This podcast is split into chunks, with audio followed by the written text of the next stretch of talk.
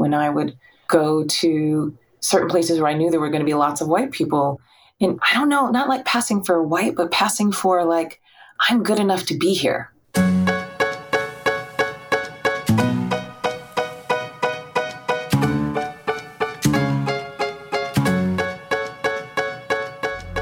We're Jason and Yvonne Lee, wife, husband, father, mother, actors, producers, and seekers. educators, explorers of identity. You're listening to Lager Lane Spirits, a delicious podcast where we invite you into our living room for a family spirit symposium, a real talk meeting of the minds over reverent cocktails. Join us as we dive back in time to examine the legacy of our ancestors that have shaped the stories of our shared cultural history.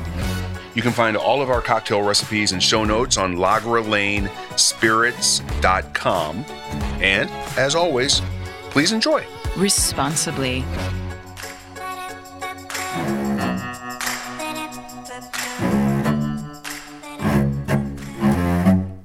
Welcome to our first episode of season two of Lager Lane Spirits. Can you believe it, Jason? Season two. Dos. okay, let's do this, shall we? So, are you ready for your cocktail, my love?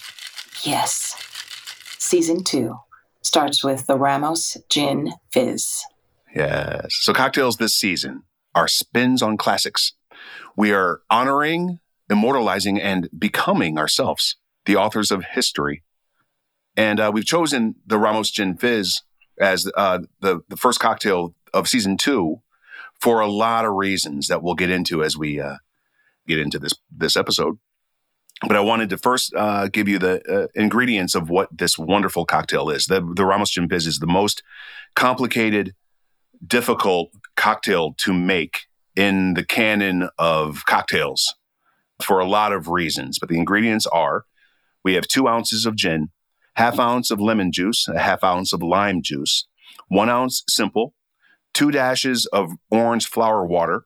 I've swapped that out. I'm using uh, rose water because that's what we have in the house tonight. We don't have orange flower water. We have one ounce of cream, and I've swapped that out with oat milk because I am lactose intolerant and can't have heavy Very cream. Californian of you. Yes, yes. Born in Nebraska, but I'm California now. Uh, we have one egg white, two to three ounces of soda water. Now, the reason why it's a complicated drink is you have to get that shake. The Ramos Gin Fizz is famous for a big, frothy, almost meringue head because of the egg white and the soda water. And so, in order to, to achieve that, you basically have to meringue up the egg white with you're shaking that thing. You have about three to five ice cubes in there, and you're shaking it for a good five to 10 minutes to break it down. And then you sit it in the refrigerator to let the head of the cocktail rise up for about three to four more minutes.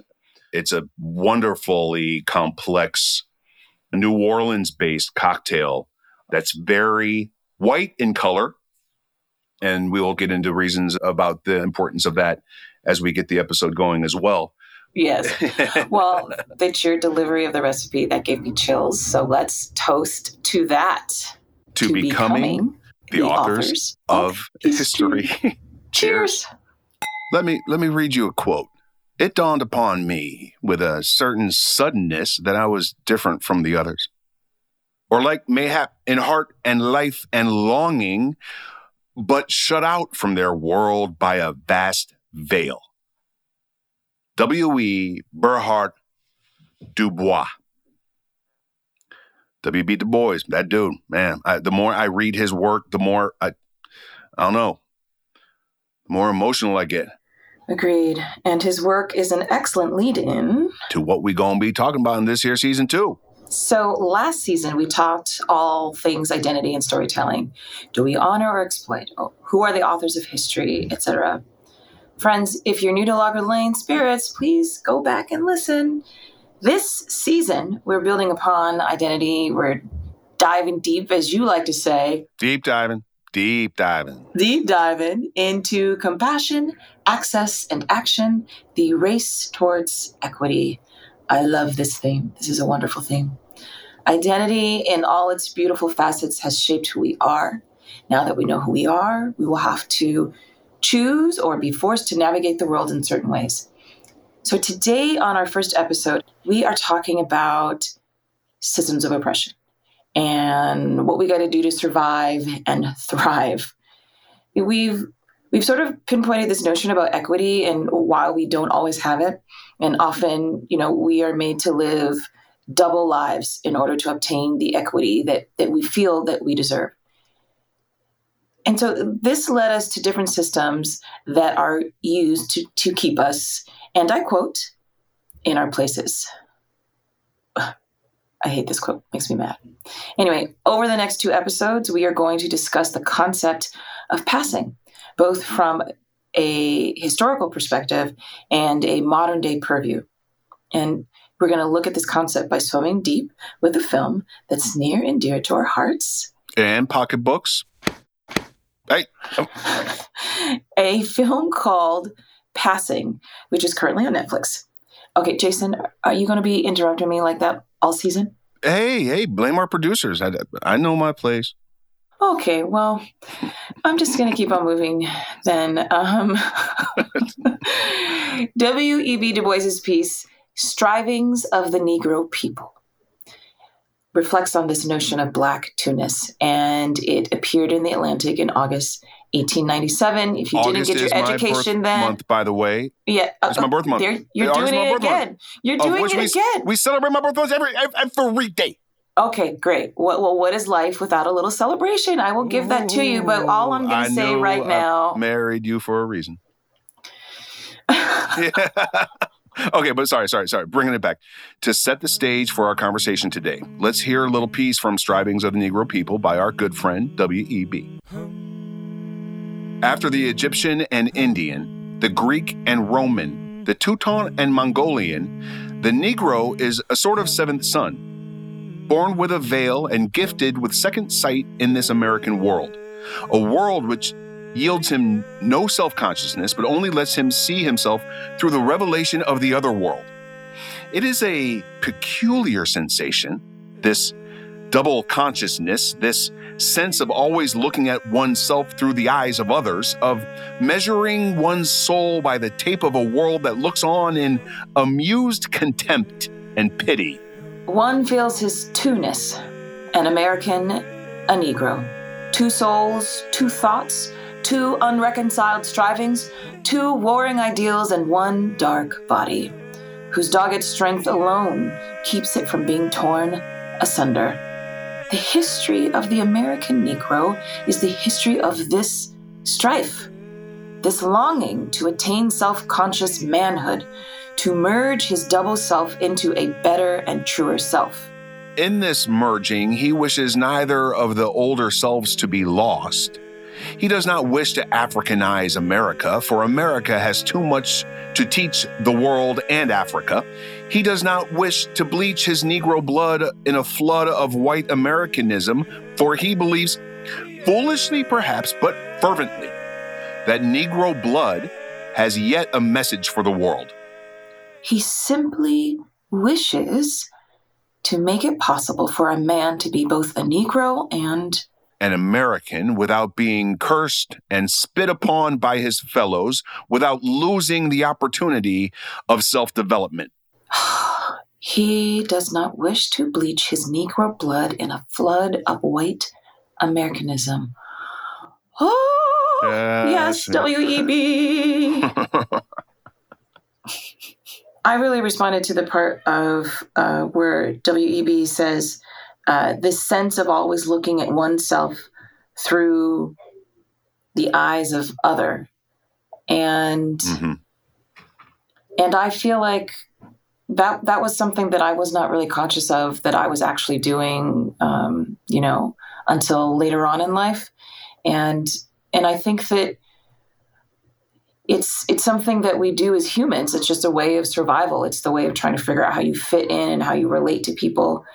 I feel like the dominant culture, the people in power, like they really take advantage of that basic human instinct of looking at yourself through other people's eyes because you're figuring out where do you fit inside this community where do you fit inside of this this dialogue you know, trying to remind myself when I'm having these, you know, difficult conversations with myself, like, am I seeing myself through my own eyes or am I seeing it through the dominant culture's eyes? Which is so fantastically woven its purview through all parts of life in ways that they're so insidious we don't even understand.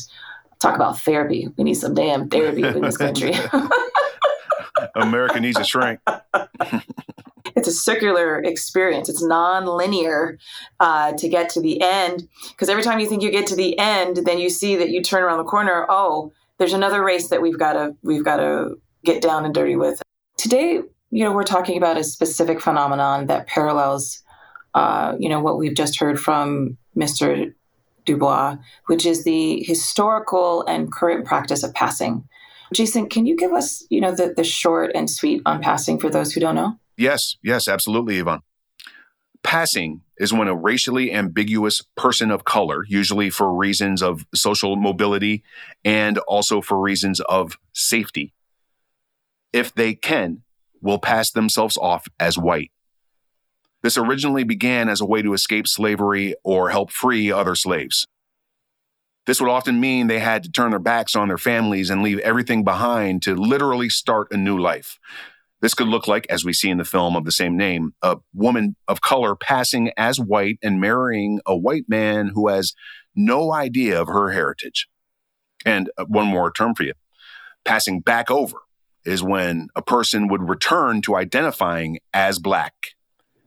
Yep. And why was that? They, they got, got, sick of, of being, around all those, those white, white people. people. but in all seriousness, that actually is one of the main reasons why people stopped passing. Not only are you surrounded by racism against your kin, left behind or not, it still hurts, but you're also expected to participate in it. I mean, wow. I mean, that definitely could wear you down to the point that the opportunities of passing for white don't outweigh the cost anymore because then you become like this self hating person. Yes. You have to learn how to talk like the other person and actually embody that hate um, yeah. in order to survive. Or yeah. I just can't imagine how that would chip at a person. When did I learn about passing? I, I don't think it was until um, maybe until I moved to Chicago that I really understood you know, kind of this concept of hearing about this concept of passing. And it wasn't really something that in my family that we talked about. I think mostly because, you know, being black and Filipino, like I, in being in Arizona, you know, I stepped outside and I'm five shades darker than I am right now. my nose, yeah. I have all, when you talk about race and how people create, you know, the social construct of race, you know, my nose is, my nose is flat, my, my lips are full, my, my skin is dark, my hair is woolly, all the things that they talk about yeah. when they talk about what it is to be black. So there really is no way that I would even talk about um, passing in the historical sense, you know. Same here. I mean, being raised in small towns in the in the Midwest, I was, you know, I had a, a 1970s afro, you know, and I too am much darker in the sun. I never knew of the construct of passing until I learned it. It's also, I think, a generational thing for us, you know, being kids of of a certain age. I won't mm-hmm. put your mm-hmm. age out there, Yvonne, but being kids of a certain age, of an advanced certain age, but mm-hmm. not we're not talking 1920s here, right? Like, I mean, there's a different kind of construct going on when we were coming up in the 70s, 80s, and 90s, right? So I learned it as a as an educational thing in school when I read books like Passing. Was it William Walter White? I believe was the president of uh, the NAACP. I read about him when I was in high school the story goes he went down to some southern town. There was a possible lynching that was about to occur, and they sent uh, for help from the NAACP and, and other other peoples. And so this gentleman went down there and he's talking to some guy on a train, and as and this guy was later was was could pass. They didn't know he was a, he was he was black. And so he was interviewing this guy. He passed himself off as a news reporter, and he was interviewing this guy. And he was like, "So what's going to happen to this guy if you find him?" And were, this guy was like, "Oh, we gonna lynch him. We gonna we gonna we gonna lynch him." He felt comfortable saying it to this guy, and so he's taking notes, like he's writing it as a as a report. This was in like the 1920s, 30s. So I, I was always familiar with it as a historical element. It, but but no, my I wasn't raised around the uh, consciousness of passing uh, in in my in my family. Yeah, that's kind of reminds me of the of the quote that Irene's character says in the film. Uh, uh, she says, "We're all of us passing for something or other, aren't we?" Yeah, I I actually when she said that, I really connected to her saying we're passing for something because um, it brought it's interesting even at that time like she said it which when did the book wrote the book in like the 19 no okay the 19, 1920s early 1920s 20s, yeah. Um 29 yeah. Yeah everybody's trying to survive in one way or the other. I think that there have been times like for for me i have you know i'm multiracial there are times in black circles where i'm until I really understood who myself, I was passing for black without having the Filipino yeah. there, you know, and always worried like, am I black enough to be around these group of people? So that was that was a type of passing that I was doing. And then when I was around my Filipino family, I actually I actually felt a little bit more comfortable and more myself simply because all of my cousins are also black and Filipino and we're all different shades. So that was like my kind of comfort zone but I never thought that I could pass for Filipino around people who were not my family members because they often would like actually speak Tagalog or speak their native tongue. And so I never really quite, I never knew, I knew that I could never pass in that sense. Um, I was passing in a way when it, when I would go to certain places where I knew there were going to be lots of white people. And I don't know, not like passing for white, but passing for like, I'm good enough to be here you know, and hoping that I'm good enough to be in this space with with these people. So it's it's that kind of thing. Um, trying to build up my social equity in a way that matched the room that I was in. But I d- definitely wasn't born into it that way, you know. Well, I guess Sorry, I just got sad about all that, all that stuff that happened to me when I was a kid. Yeah. Well, no, I, I, I, I oh hear you, but I respond. I respond to what you said about uh, about it all, but especially about the idea of, of of passing for black, right? Like, I mean, I'm I'm of German and and and African descent, and I was adopted and raised in a predominantly a white environment, and so I always knew I was black. I had an afro in the '70s. I mean, you know, I'm I'm light skinned, but I'm not that light. I always knew there was never an opportunity to pass. Not even saying if I had the opportunity, I would have, but I, I didn't have the opportunity. There was there was no. As I got older, meeting, I, I, had the same type of experience, Yvonne, and I think that's one one thing that we connected on when we first met in Chicago in the late '90s mm-hmm. is that mm-hmm. idea of of being of, of a double consciousness of of a multi-racial, multi-ethnic um, uh, background. I could never pass for the German that I am, right? I identify now with it, but I can't pass for it. I can identify with my blackness more strongly and present that face to the world. But we're artists, we're complicated, and our heritages are are complicated. And passing it is passport, right? If you will, to get yeah. to get into the room. Right. It literally allows people to exist yeah, I actually want to go and find out like who came up with that term. Like how did it become how did it become a way of survival? You know, that, that someone actually created this construct of this is well, how white we supremacy. Sur- survive. We've, it's white supremacy. It's it's a white nationalist thought, but people now pass by voting Republican, right? They find a mm. way to mm. exist within the power structure. Yeah. Right. And yeah. you know, I too am interested in what how we kind of condensed all of that down into passing, but a, a lot of that is just based out of sh- the sheer need to survive. I've existed as a black man in this country my entire life. Yeah. And I'm proud of that. But I'm also proud of my German roots too, which I embrace.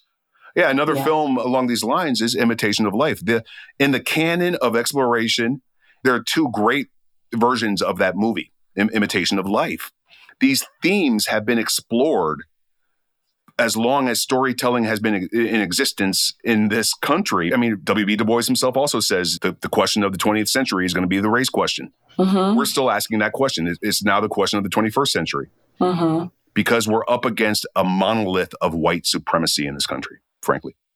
Yeah. Wow. Well, I think that's a great segue, Jason. Thank you. I guess, you know, we're talking about like a modern day film. So, as for those of you who are listening, a few years ago, our film company, Logger Lane, uh, came into this little film, little big film called Passing as executive producers. It's directed by Re- Rebecca Hall, a first time female director. And the film is based on the 1929 novel of the same name by uh, Nella Larsen. And the film is about two high school friends, black women, that after high school, one goes to live in Manhattan and pass as a white woman, and the other stays in Harlem and lives as a black woman. And the two of them see each other, and then they begin to desire what the other person has and then you see their friendship along that journey. And it's such a, a beautiful uh, exploration of being a mother being a black woman middle class blackness during that time and how do we survive? And we got involved with the film because our friend brenda brought the film to us. And one of the things that Nina Yang Bongiovi wanted was to make sure that the the the, the, lead producer on the project. Nina Sorry, is the yes, lead thank, producer on the on the project. Thank you for, for pointing that out, Jason. She wanted to make sure that the people who were supporting the film were people who also actually represented who was at the center of the film. So women of color, women also supporting the film from all different perspectives. And I just loved that story about it. I loved the, the screenplay that Rebecca wrote. I loved the team that was involved with it and it just and an opportunity to work with brenda and to work with nina was just it was amazing. The, the way they ran the set was beautiful. And also just to add in i don't know if yvonne yvonne you're a bit too uh, humble to speak to this but but i'll say it.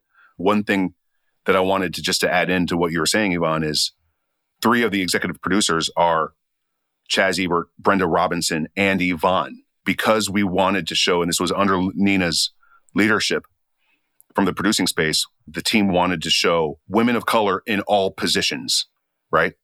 And so to be in allyship and support of that, we did not advance Logger Lane Group executive producer card.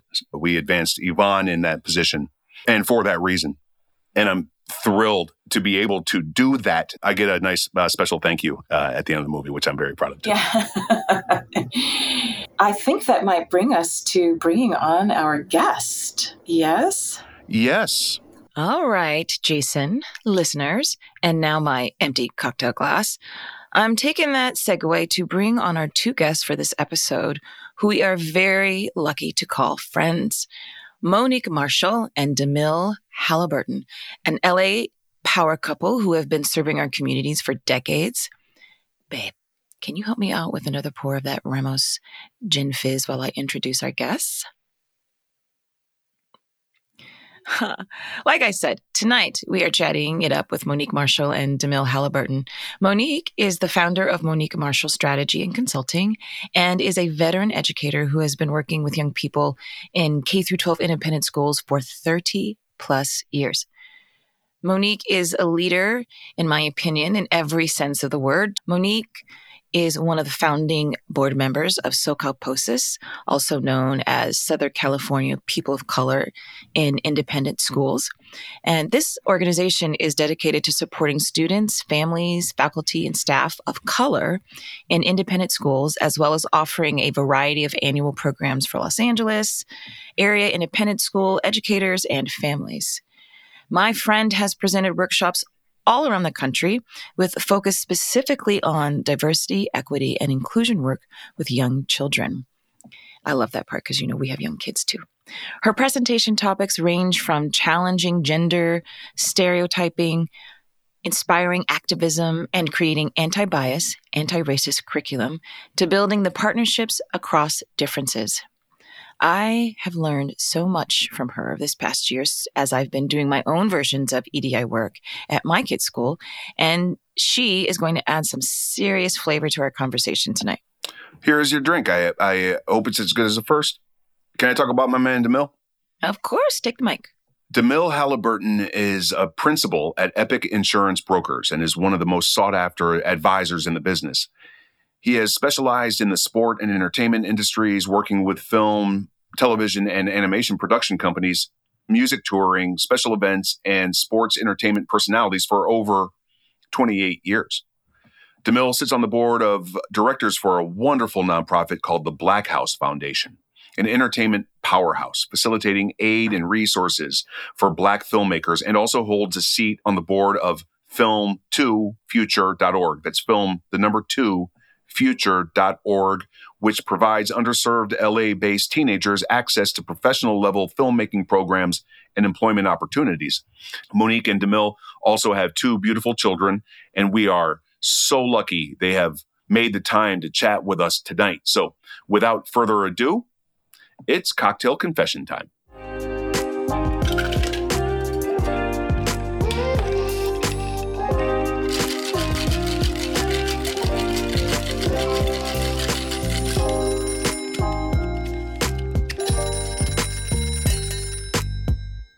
Hello, hello, Monique and DeMille. Hello. Hi. Hey guys. it's it's it's great to see you guys. Yes. So on this episode, Jason and I have been exploring um, our own understanding and experience with the concept of passing, uh, the history of it, and you know we even revisited W.E.B. Du Bois's notion of two-ness. We are so excited to have you both here because of of your you know, our collective experiences and perspectives on access and empathy, compassion. So, welcome. Thank you. Thank you. Thanks for having us. Thank you both for being here. DeMille, I just want to start this out with you, sir. I remember when we first met and we started talking about what we were both uh, doing, and you had mentioned the agricultural work. And I, I just wanted to lead in and start in on this conversation as we talk about access and compassion in the work and compassion in our own personal mission. And I was just wondering if you could start us off with a description, discussion of your work with SEE-LA. I was introduced to them because for years, Monique and I have been living in uh, South LA for, I think we figured out 17 or 18 years. Something like that. Hmm. And for a lot of those years, we go outside the neighborhood to get good organic produce or prepared food at a restaurant that's not deep fried or you know just not healthy fast food Mm-hmm. so with some people like-minded people in the neighborhood we started a food co-op and for years we've been trying to uh, have a pr- brick and mortar store. And from there, I kind of drifted off into a, a different idea, and I had partnered with um, some like minded restaurateurs to open up a place in the neighborhood where the food was made by local chefs and entrepreneurs. Mm-hmm. There was ownership and feedback from the community. And in that process, I met, I was introduced to the executive producer of SEE-LA. I ended up being on the board. yeah. And COVID hit, and the farmers markets that SEE-LA uh, oversees had to shut down for a little while. And we needed to figure out how do we support the farmers so that they survive, and also how do we feed families that are in need who are out of work because of COVID. Yeah. So we got a grant from Cedar Sinai, and with the help of Los Angeles Football Club, they let us use their driving area, drive through. We fed every Wednesday morning for I think 10 weeks about 1,200 families. So we were able wow. to pay the farmers for their food and we were able to give food away to those families. The, so, besides managing and operating those farmers markets, there are small vendors that sell prepared food at the markets that they support. Mm-hmm. And we also try to do more stuff in, in the community as well. That's uh, that's incredible, and that jumps out wow. so strongly to me to share. I don't know if you, if you know this, but I was adopted, and my my family that raised me, uh, they were very active and in the Midwest. They uh, uh operated Archer Daniels Midland, so I come from a big ag family. Oh wow! Uh, and now we're responsible for shepherding my grandfather's legacy. So I would love to continue that conversation. Yeah. I, definitely love hearing about the the impact that you had. Yeah. Well, I, I just think about being able to feed 1,200 families and the impact of that, of who those 1,200 families impacted because they were able to eat and feel safe and who those people impacted. And so it's not just 1,200 families, it's everybody whose lives they touch that were also touched with that. So that's, that's pretty amazing. Yeah. We have the Happy Meal on the corner. We have the the the, the liquor store on the corner. You know, we don't have the sustainable farming mindset in, in, in certain places, right? And so to, to advance that yeah. narrative and drive that home hits on a lot of levels too. Monique, I was curious as our listeners are getting to know who you are as we dive deeper into the conversation. I'm so curious about being a social studies teacher at Westwood and all of the things that you did there, teaching social justice. You were the co chair of this, head of that. And I'm wondering, what is that moment that you decided to take everything that you've learned in, in educating kids and what you learned from them, and then decide to take it into institutions and spread it around? Like, what was that moment you said, okay, I've got to make this move to affect, you know, as we were saying, the 1,200 families, and now you're affecting on an institutional level. So, what made you mm-hmm. make that choice? It was Wildwood School. Wildwood, yeah. What did I yeah, say? There's so many W's, Westwood, I, I, think, but there's so I many W's. It's oh, not. Su- it's not surprising. you know what? Okay. Every time I try to think of Wild Wildwood, I was like West. Wall. so I just had that moment again with you. it's on the west side. Yeah. yeah. Thank you for clarifying. but yeah, after 25 years at Wildwood, and where I started out at Bank Street, um, also doing doing the work, doing equity and diversity work, really specifically with young children and their families. That's kind of where my heart my heart was. That was a Bank Street school in New York City. I'm a, I'm a wondrous happenstance kind of person. You know, I don't have a whole lot of straight line plans. I just kind of live in my moment and then things happen and things kind of drop in and they're the just right thing. So, so really kind of feels almost like a snowball, like over the years, the work with individual students and their families and my colleagues started to spread. Wildwood does have an outreach center. And so I started doing some work with the outreach center. And then I started doing, you know, workshops here and there, you know, and I started, I don't know, I just kind of ended up in the world outside of my little world. And as a teacher, your own classroom really is a whole world. Um, and there's plenty to pay attention to in there. Um, and so you can get pretty myopic. You can get pretty just stuck, and it's beautiful.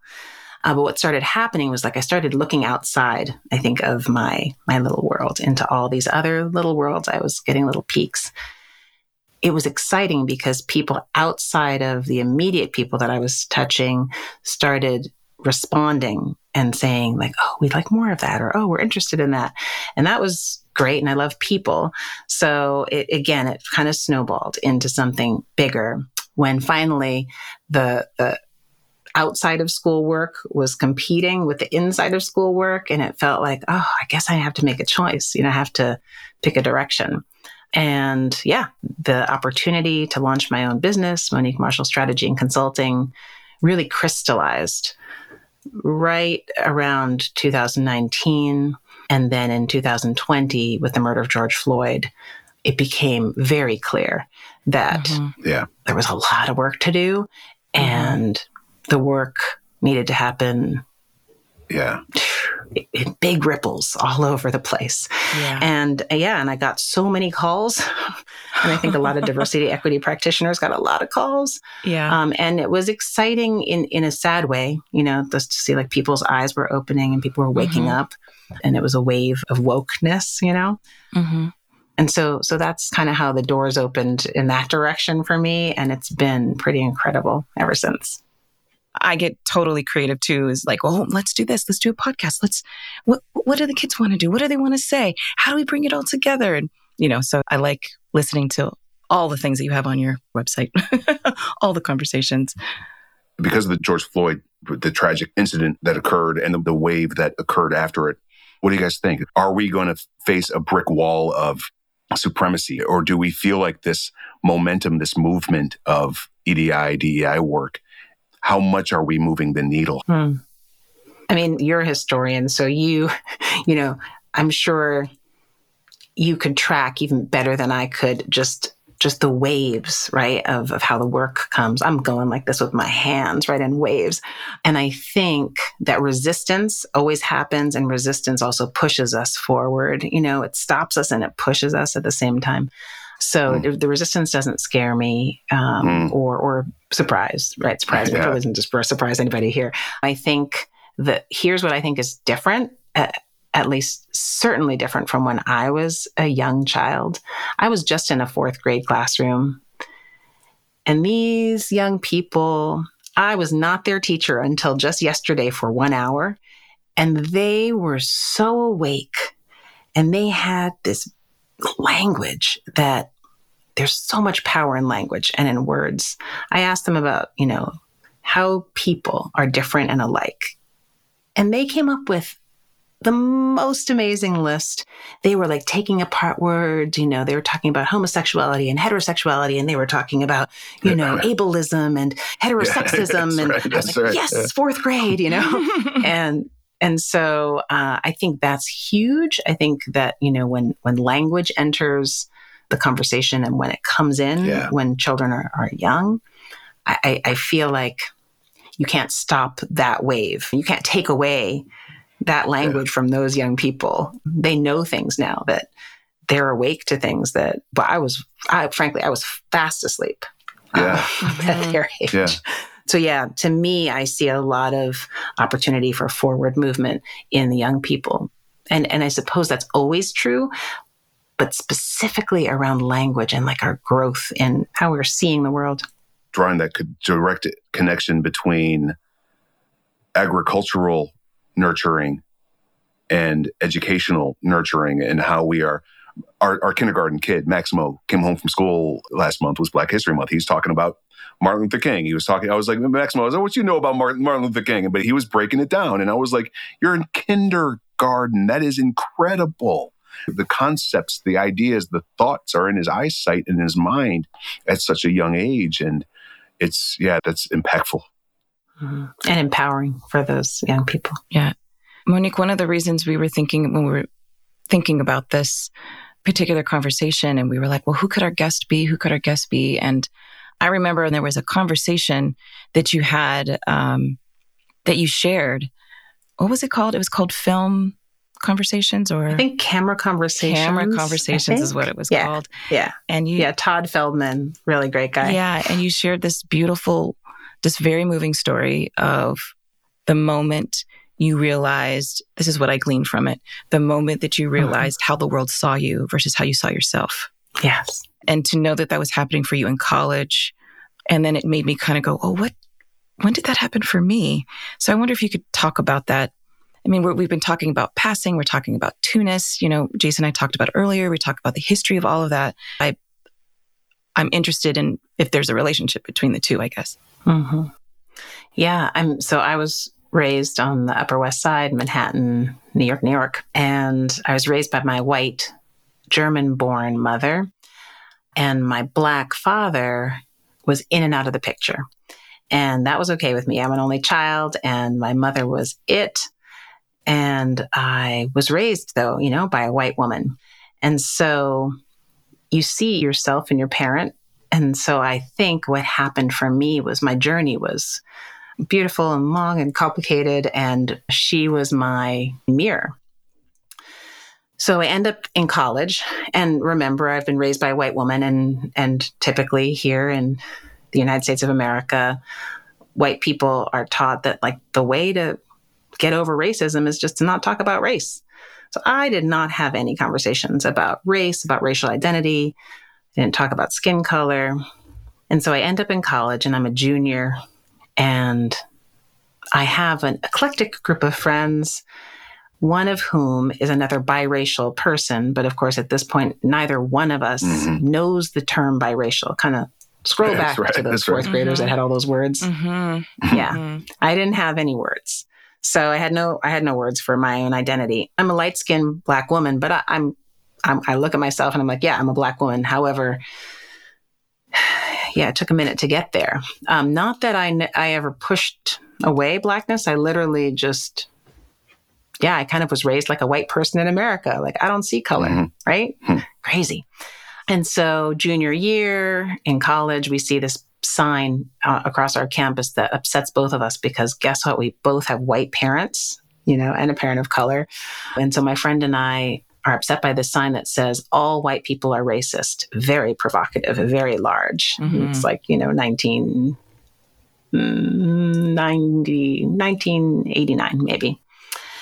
So we end up in this auditorium. We both are, you know, so perturbed like the rest of the white people around us. We end up going down to the front row and sitting in the front row saying to each other, we're not going to stay long. You know, this is a horrible thing. I don't know what this is, but we're going to probably leave soon.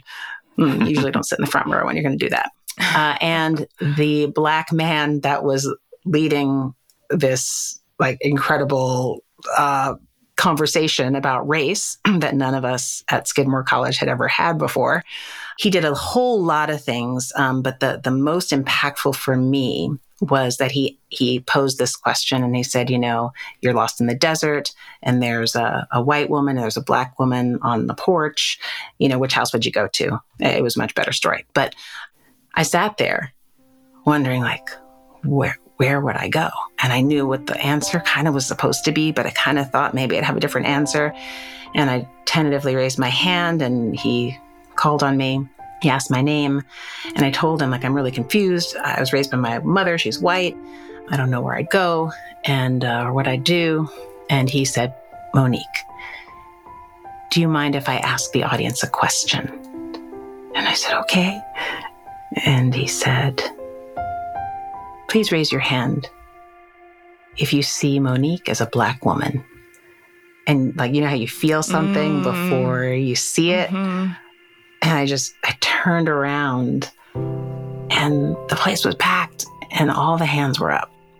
And that was it it was like I was looking in mm. this mirror for the first time and I was clearly shook. the guy invited me up on the stage. He said, I usually don't put black people on the spot like this, but if you'd like to come up here. And I was like, okay. And I went up to the stage. He held my hand and he had me look out into that audience and he said, Monique, look out there at all your black brothers and sisters. And I looked at, you know, the sprinkling of black folks that were there in that in that auditorium, and I realized I was a junior and I did not know any of them, and they did not know me. Because to them, hmm. I'd been passing, right? To them, I'd been like just kind of getting on. And to me, through my like white lens at the time, I think I just thought, well, why are they just all sitting together at yeah. the cafeteria table, you know? And we looked at each other for really the first time. And he said, tell your black brothers and sisters, I am a black woman. And I said, I am a black wow. woman for oh the oh first God, time in my whole life. And I had tears going down my face, and they had tears going down their face. And then he said, Oh my God. Look out there at all your white brothers and sisters and tell them, I am a black woman. And I was like, oh. I said, I am a black woman. And I don't remember anything else because I think that whole experience was for me. I don't think he did anything else. but um, at some point, oh it ended. And I, I, floated up the stairs because remember, we are still at the bottom. We did not leave early. Floated up the stairs, and at the top, every black person at Skidmore College was waiting there and had put their oh arms oh around God, me. Wow. Yeah. So that was that was it. That was my like open opening my own eyes to like race in America to my own racial identity, all of the stuff that started kind of flooding in um, that I think I'd suppressed or just put on the back burner. Wow. Um, yeah, that was That- that's my thank you. story. that Whoa. I don't know if you really wanted me to retell the whole thing, but there you go. Well, girl, There you tell. Jamil will tell you. Oh my I'll- god. You hadn't asked me to tell a story. I'll tell you a story. Well, oh, mine mine was more violent than oh. hers. Oh. From kindergarten through 12th grade, maybe eight kids of color went through that whole school system. It was a public school, but pretty much private because it was a very small neighborhood in, in Westchester. Out of those eight or so, five are from my family, which tells you how many Yeah, black kids went through the school. Mm. So I too, even though my parents were black, I think of it's like I was like Michael Jordan. Like I wasn't like all the black people. You're Demille. You're not black. You know, that people who actually say that. And I didn't have the language or the experience, so I just I didn't take it negatively. I was like, okay, I guess you know. So I'm in college and I had taught tennis for a long time to make money. I was I taught at a camp during the summer and in the winter at a club um, in Westchester. And one of my friends, who was a white female, came to visit me on campus. And at that time, um, the drinking age changed, so there were uh, no, you know, liquor, you know, no keg parties that were legal at the school anymore. And that night that she came over, there was an illegal keg party in the back of the campus. So we're heading back there, and it's dark, and we had to walk down this hill past the tennis courts. And as, as I'm walking down the hill with this white woman, this drunk white basketball player who happened to be from Boston, uh, yells out and calls me a beer nigger. Never heard the phrase before. It's like, get out of here, you beer nigger. I was like, what the? yeah. And at first I was like, first of all, I was embarrassed because I've got this friend of mine with me. And then he said, You're a Bill Cosby looking motherfucker. You know, get out of here. Ben. It's like, okay. And then, and I was shaking it off. My mother worked on the campus even before I went there. She was a receptionist at a, at a dorm. So everyone knew her on campus. So this wasn't like a typical your mother's or whatever. She said, I'm he said, I'm gonna kick your ass and I'm gonna kick your mother's ass. Oh shit. And Wow. something snapped in me because I am not a Wow. violent person. We ended up rolling down that hill. That would do it. I hyperventilated. Somebody took me away, and my friend and I walked across campus. And in the middle of the quad at night, about 10 white basketball players stopped us Wow. and started yelling profanity and, and other language, saying, I heard that you beat up on my friend, blah, blah, blah. Out of nowhere, this wall of black students came Wow. between me and these bas- white basketball players. Mm. Similar to Monique, you know, I, I I had friends in all different shapes and sizes and colors. But when I would go into the cafeteria, it was funny. I was a, a commuter, but no one knew it because I was on campus all the time and I snuck into the cafeteria and everything. I was not a member of the Black Student Union. I had black friends on campus, but I wasn't sitting at the black table in the cafeteria. I was with my friends. Out of nowhere, they came without question and Mm. Blocked these guys from beating the shit out of me. And that was the first time that I really not only saw my black brothers and sisters on campus, but also realized, oh shit, like I'm, you know, I knew I was black, but, you know, it was just a big slap in the face. Yeah. Um, so it was a little more violent than hands in, in the auditorium. but both leave the mark, right? Like my mark was also college, early 90s. Um, I have two. One was I was a history major, theater minor, and I was in an English class, and uh, I was introduced to Langston Hughes's poem "Cross." It ends basically with, I'm paraphrasing Brother Hughes, but he says, "My rich father died in a big old house. My mom died in a shack. I wonder where I'm gonna die, being neither white nor black." Hmm. And uh, the professor was a black dude. Hmm. I was one of the only African Americans, mixed race African Americans, black black boys in the in the class, and that poem shook me. I fancy myself a poet. I, I write some, and that poem shook me. Uh, where where am I going to die, being neither white nor black? And uh, and he saw that I was shook, and I was sitting in my chair, and I was leaving the classroom.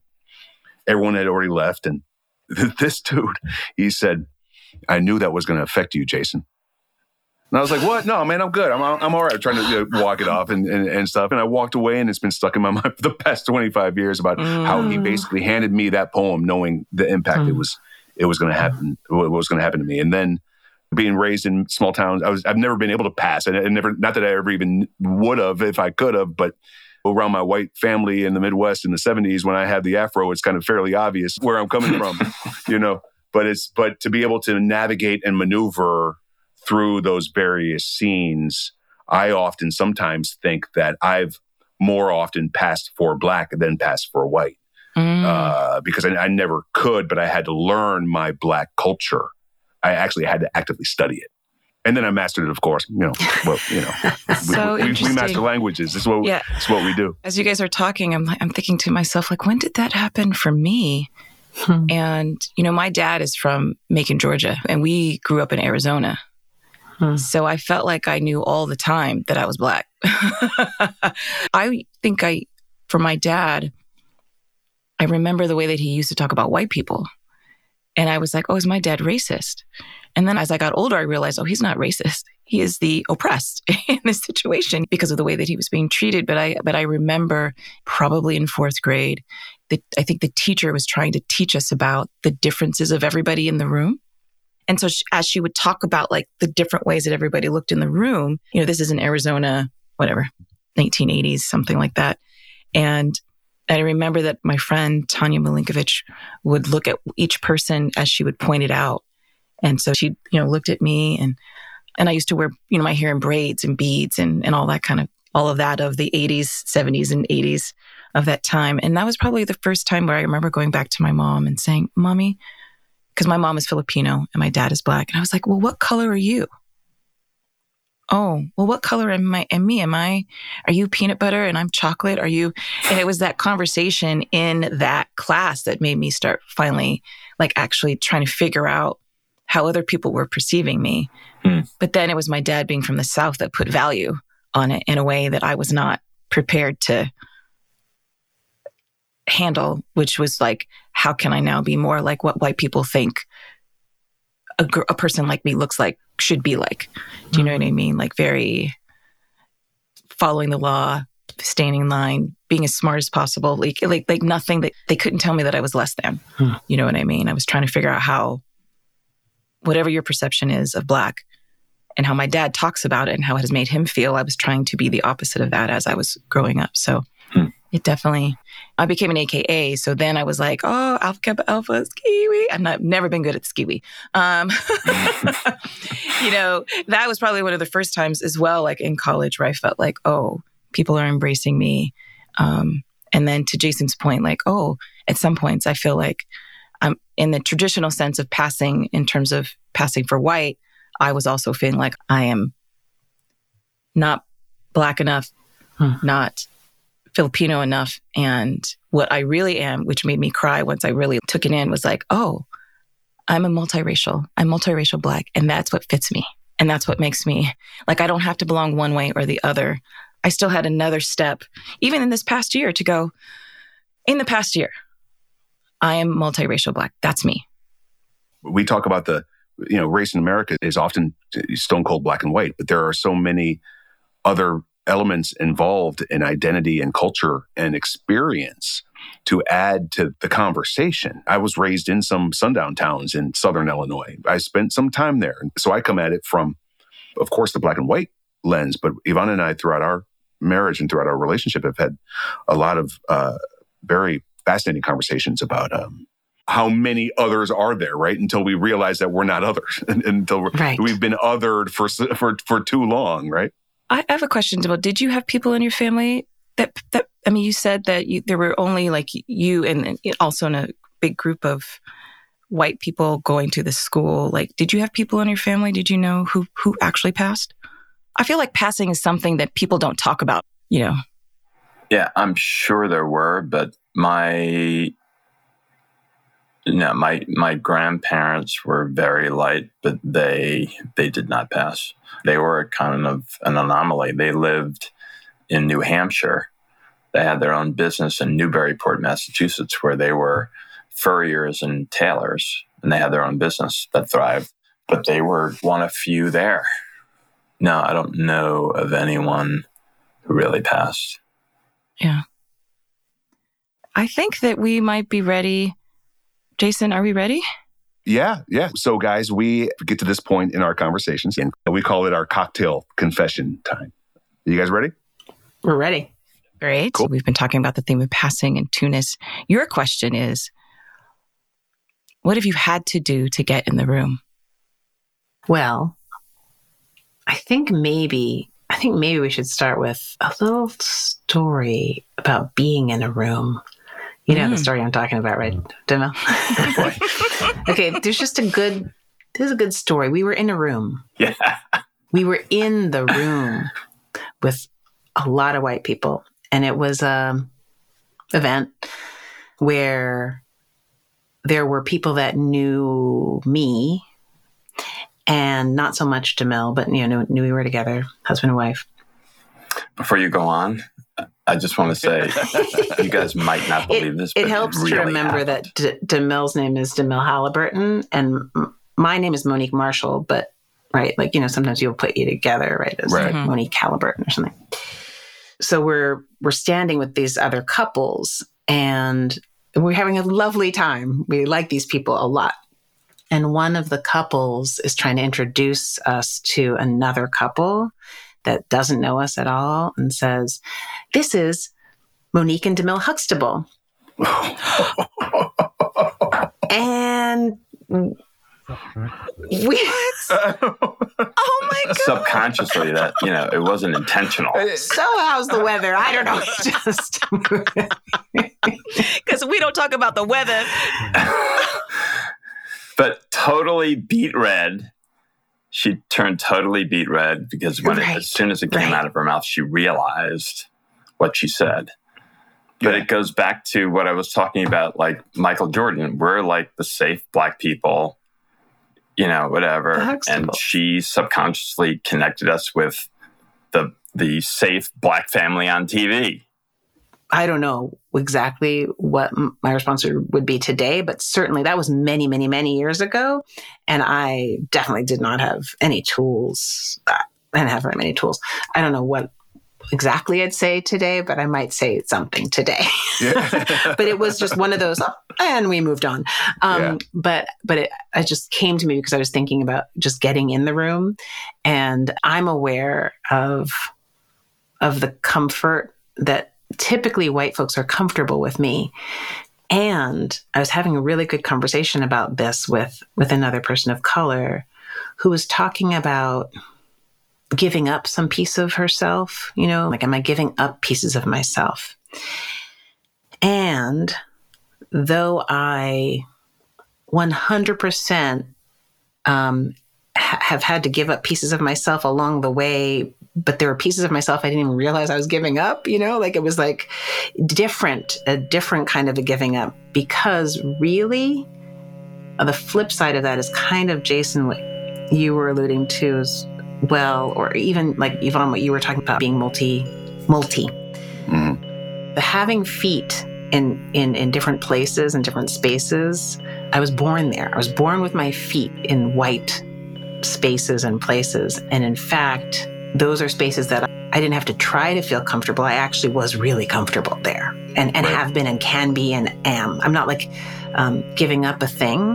Um, I'm not putting on a thing. This is just who i am you know? And the who i am is is is a biracial, multiracial, black white woman who was raised by white people, And I'm also, you know, then there's that piece of a person that you like try to put your finger on. You have, you know, more than one kid, and you're like, oh, that kid's an individual, and that one's an indi-. like. There's 100% something about me that is just, you know, my mother says like you were born easy and easygoing, and yeah, I think that's really true too. So my nature um, is such, and my my the way that I was raised is such that I, I think I I was like born in the room, do you know?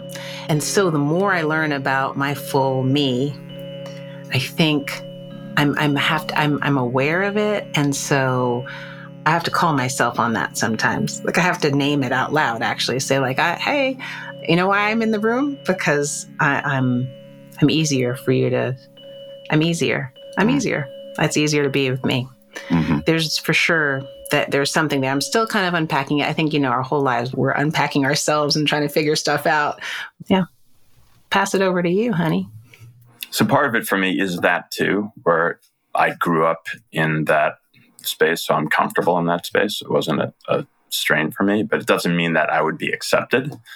So the other part of the story is I was brought into the room. And one example, which I love because I love this guy, he's been a client of mine for 20 years, Usher Raymond. He left his business manager and went to a white business manager, told that business manager, I know you have your own entertainment insurance person that you use. DeMille is my guy, and you're going to use him. So not only did he remain a client, but after that business manager saw that I did as well or better than the brokers he was using, I ended up building up more business with that white business manager. But the only reason why I had the opportunity was because a black person who was in the room brought me in the room. You got to also just name your mother in all of this because I think it was so intentional the way she gave you some tools to to enter the room, especially as a black man. Yeah. Well, my father entered the room by knocking down the door. Like, you know, my twin sister and I were two or three, and I have older siblings, and we were living in Queens. And my father said that he wanted to move to a different neighborhood because he wanted his kids to have a better education. So he went up to Westchester, found a lot that he wanted to build on, and he went through, you know, he was denied. A white couple came, you know, he went to some agency. The white couple came in there, and of course, that plot was available. So he ended up suing for us to get into the room. And I honestly believe he died young because he had to go through and bust down those doors, and the stress killed the guy early.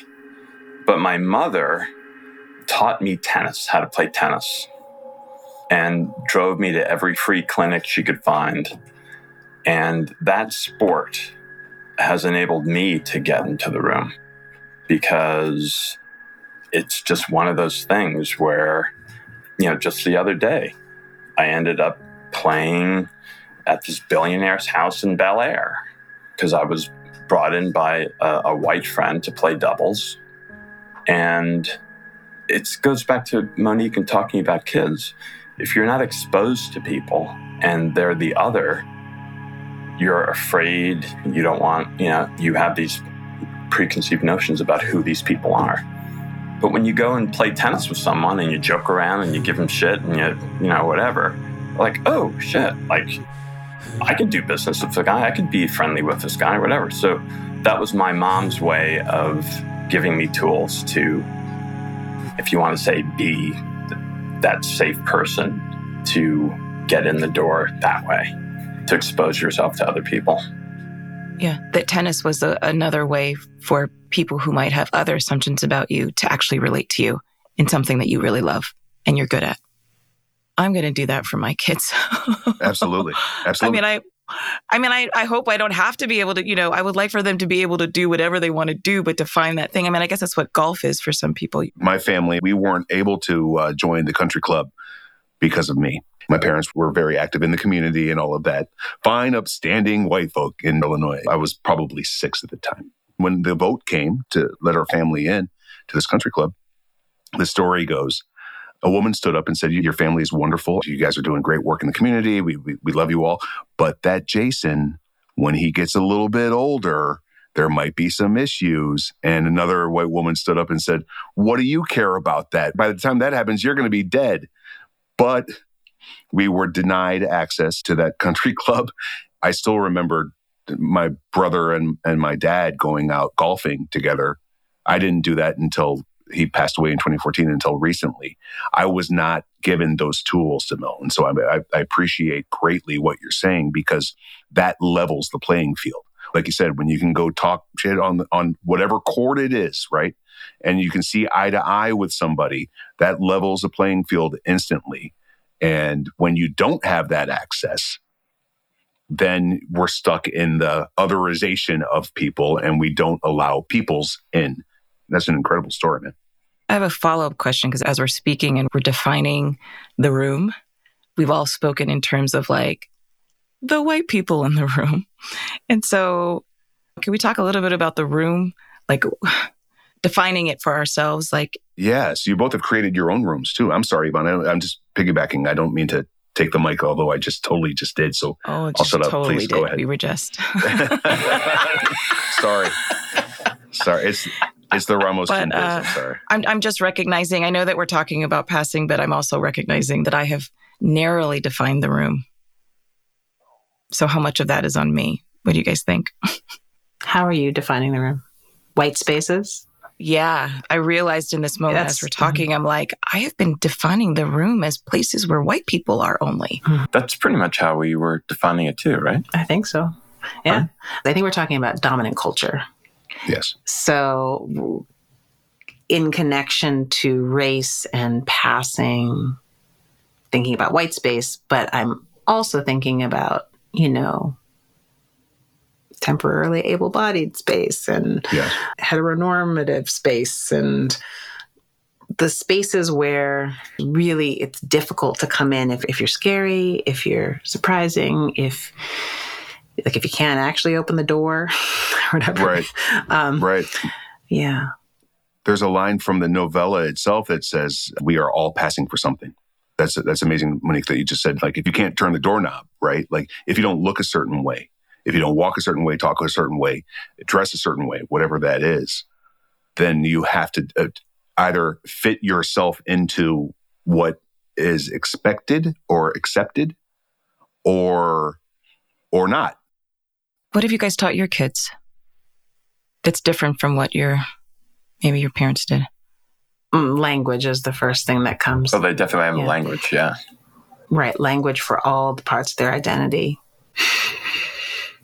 And I think for um, at least my, I mean, speaking of my mother, how she raised me, I think, I think she just didn't have language. You know, I think she would have happily given it if she had had it.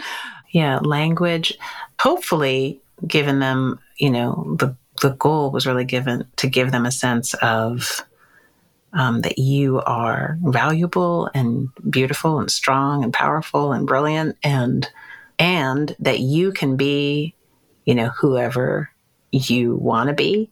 But only, only kind of like I just think of little, little moments. Remember the time, DeMille, where we had one interesting like teacher situation with one of our children where there was like an insistence that that our child wear something that was like more professional. I'm putting that in air quotes because you can't all see it um, for a presentation or something. And we all pushed back because our that particular child had a very specific way of presenting herself and we 100% support supported her and her sister in the way they wanted to like the clothes they want to put on their body and that it's your body like you know you know.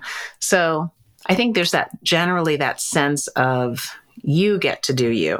And and i mean i think and i'm gonna i'm gonna say like I'm now kind of continuing the parenting into the adulthood, into the adult children that they are, but thinking about like which pieces of passing or being in the room did I overlook? Like for me, I wasn't grown up with an intentional getting in the room. It just was kind of the assumption that, of course, you were going in the room. Of course, we're all in the room, right? But as an adult, I know that's different. And I think there's always a fantasy. There's a little fantasy that I think I held on to that, like, of course, everybody will see, you know, my children as belonging everywhere, you know? Yeah. And then when it hits you, like, oh my God, that person's not seeing my child the way I see my child. You're like, oh, did I do enough to like shore them up for that? You know? I think we had those conversations with with our kids specifically around um, gender identity and, and appearance because both of our, our children were misgendered, and so it was interesting how like uh, that kind of it, it, partnered with race, like the mm-hmm. the oh my god, there's a boy in the bathroom when people are saying that about your little girl, like there's a boy in the bathroom. Oh, there's a black boy in the bathroom. That's like mm. right. That's a whole other thing. Well, I just I want to you know say thank you to guys to you both for your vulnerability and for your openness and for telling us you know such amazing stories about your family and how you grew up. And and our hope always is when we're having these conversations that other people who felt like they have not been seen that they will see themselves in these conversations and and then go off and start opening conversations with other people. So you guys are amazing. I can't believe our actual date is here on this our couple's on, date. Podcast. It's on our oh, podcast and not yeah. in person. this is just the beginning. I'm fascinated by the conversation of the room. I'm fascinated by by access, by compassion, the teaching of the children of everybody, the use of kindness and compassion as we navigate these spaces, but also having the sense of self to be aware of the surroundings. It's the actor in me know your know your audience, right? In your storytelling, but also being fearless in your exploration of your identity. I'm taking that in as a father. Our kids are young. They're 12, 10, and 6. Their future is to come. And we're in the moments with them right now.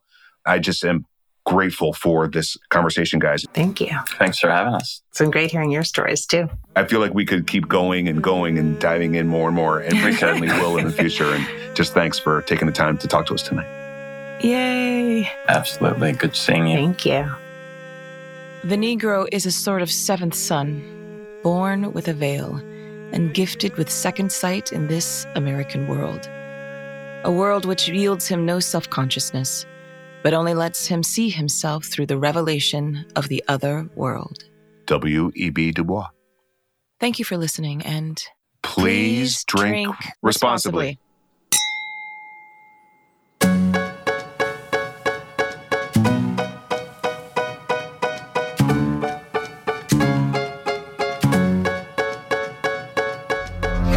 This podcast is produced by the Lager Lane Group. We would like to thank Lager Lane Spirits co producers and writers Courtney Oliphant and Pepper Chambers Sirachi, co producer Matthew Sirachi, podcast coordinator AJ Dinsmore, and Liam Allen for their original composition and vocals.